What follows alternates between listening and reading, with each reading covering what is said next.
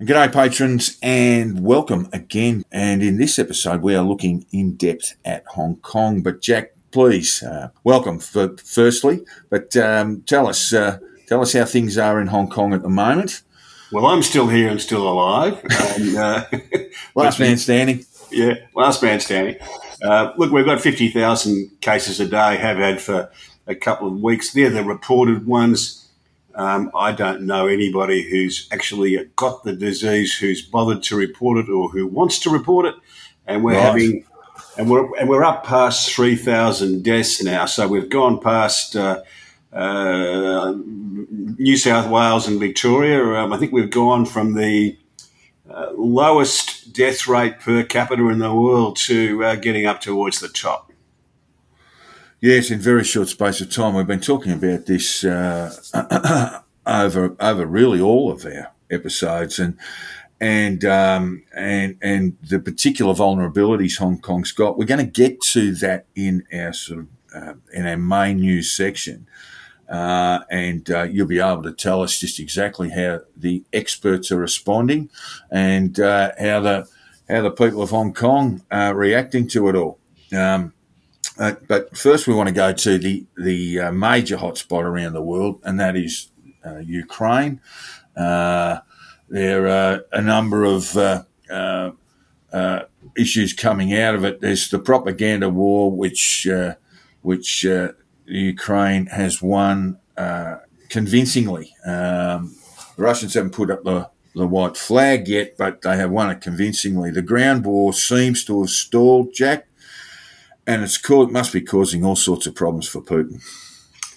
You would think so, wouldn't you? Um, uh, one thing I've noticed is that the Ukrainians have at least claimed to have killed a couple of generals, two or three generals, and uh, you wouldn't normally expect generals to be quite that close to the front.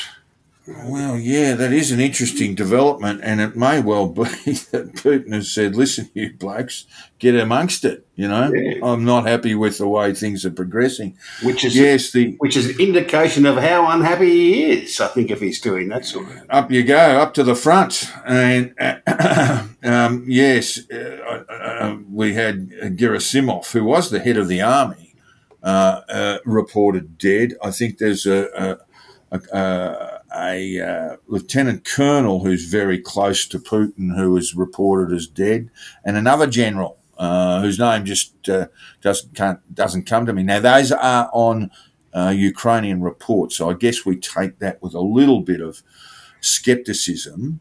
Um, but yeah, it would seem that it's not going all that well. Um, many people expected this to be over um, the the invasion stage to be over and uh, the Russian army triumphant in Kiev uh, in Kiev, but uh, it's just not happening at the moment. Well, um, I think there are three things that, um, that, that Putin expected. Firstly, that he would be able to defeat the Ukrainian army relatively swiftly. Yes. Um, secondly, that um, the Ukrainian people um, would not object in the way that they have. Um, and thirdly, that the rest of the world wouldn't get united against him, that they would bicker amongst themselves and any uh, sanctions, etc., would be fairly feeble. And that's yeah. he's kind of he's kind of zero for three out of uh, those expectations.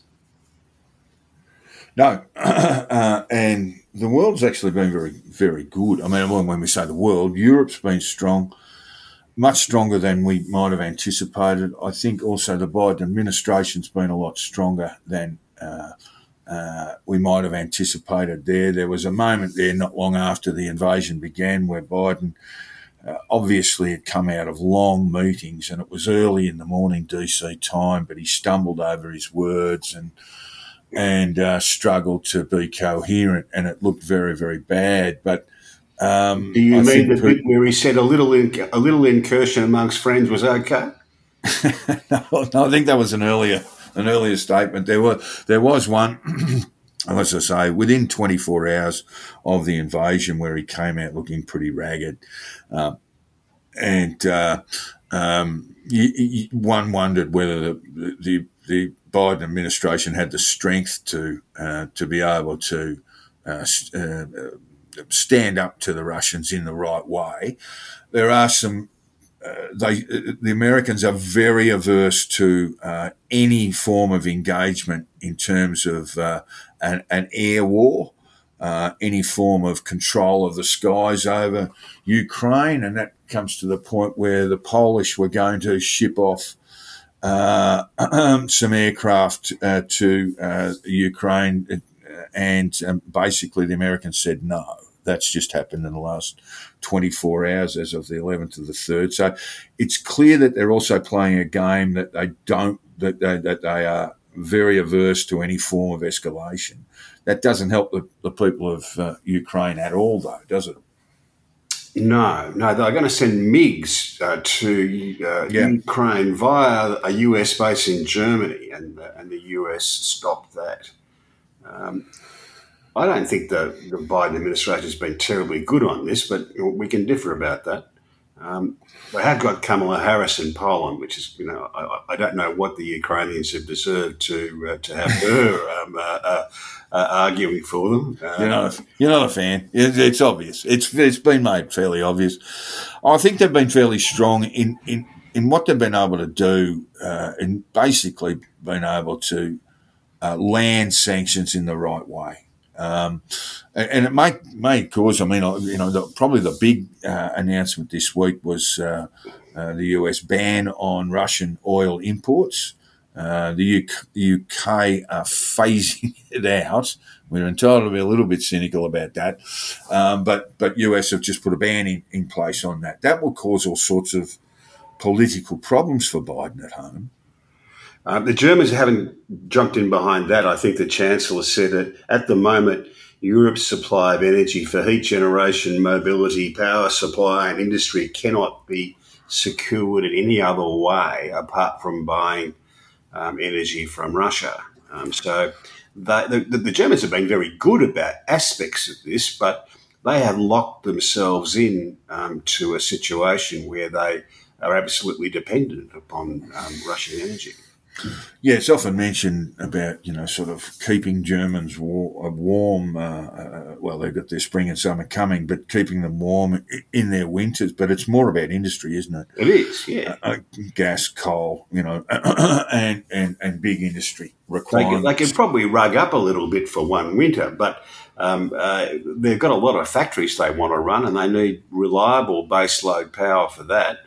Um, unfortunately, Chancellor Merkel, who has come out of all of this situation very, very poorly, in my view, um, uh, um, was dismantling all their reliable baseload power and replacing it with intermittent power.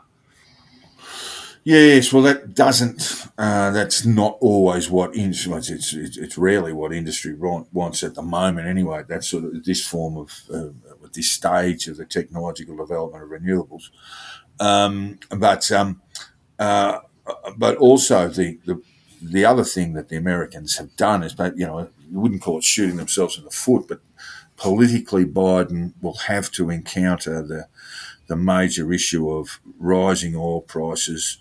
Uh, around 450 a gallon at the moment at the pump in the United States. It's not going to go backwards, um, and so that will come that will come with some some big problems for, for, for Biden, particularly well, the well, midterms well, the, looming. The White House has already um, rebranded the petrol or the gas gas as they call it price rises as the Putin price rise in a kind of fairly pathetic attempt to to put all of the problems at the ha- with they have with gasoline prices at the hands of um, uh, Vladimir Putin. Well, you just think the political consequences when someone pays for their juice, card or cash uh, at the at the servo, uh, it's not going to be bloody Vladimir Putin. It's going to be a, a sort of white hot anger directed at government uh, and, uh, and and and the, and the Biden administration in particular. Um, the, so mid, the, the midterms in November are looking very very ugly indeed. Yeah, you would say so. Yeah. But meanwhile, Boris seems to have, without doing terribly much. I mean, Boris, there's Boris, you could criticise pretty heavily about sanctions. There are all sorts of uh, uh, oligarchs running around the UK, uh, you know, empty empty palaces around the place, uh, kids at Eton and all that sort of stuff who continue to go there. But Boris seems to have uh, found his uh, Churchillian um, uh, what would you idiom, perhaps, um, uh, in, this crisis. Well, the best thing that happened for Boris is that his problems were mm, have, have, have become ancient history. All this stuff about what was happening at the parties at Downing Street seems unimportant all of a sudden, so he can walk past that. And he has been out front arguing for tougher sanctions. Now, whether that whether the, whether he's been following through is something else, but he's looked and sounded like a proper prime minister, um, and that's you know that that means he's pretty safe for the moment. I would have thought. In fact, one of the I saw, saw it early this morning. One of the um, rebels within the Tory party has publicly withdrawn his letter to the 1922 committee, saying this is not the time to um, uh, to be changing leaders. Yeah, so so while Boris hasn't done all that much, and one suspects not quite as much as the Americans. But he does sound domestically. Right. I, he gets the voice. He does the voice. You reckon he's got the the LPs at home? Got the Winston Churchill speeches at home, and he might uh, stand in front of the mirror and let does. rip with a few.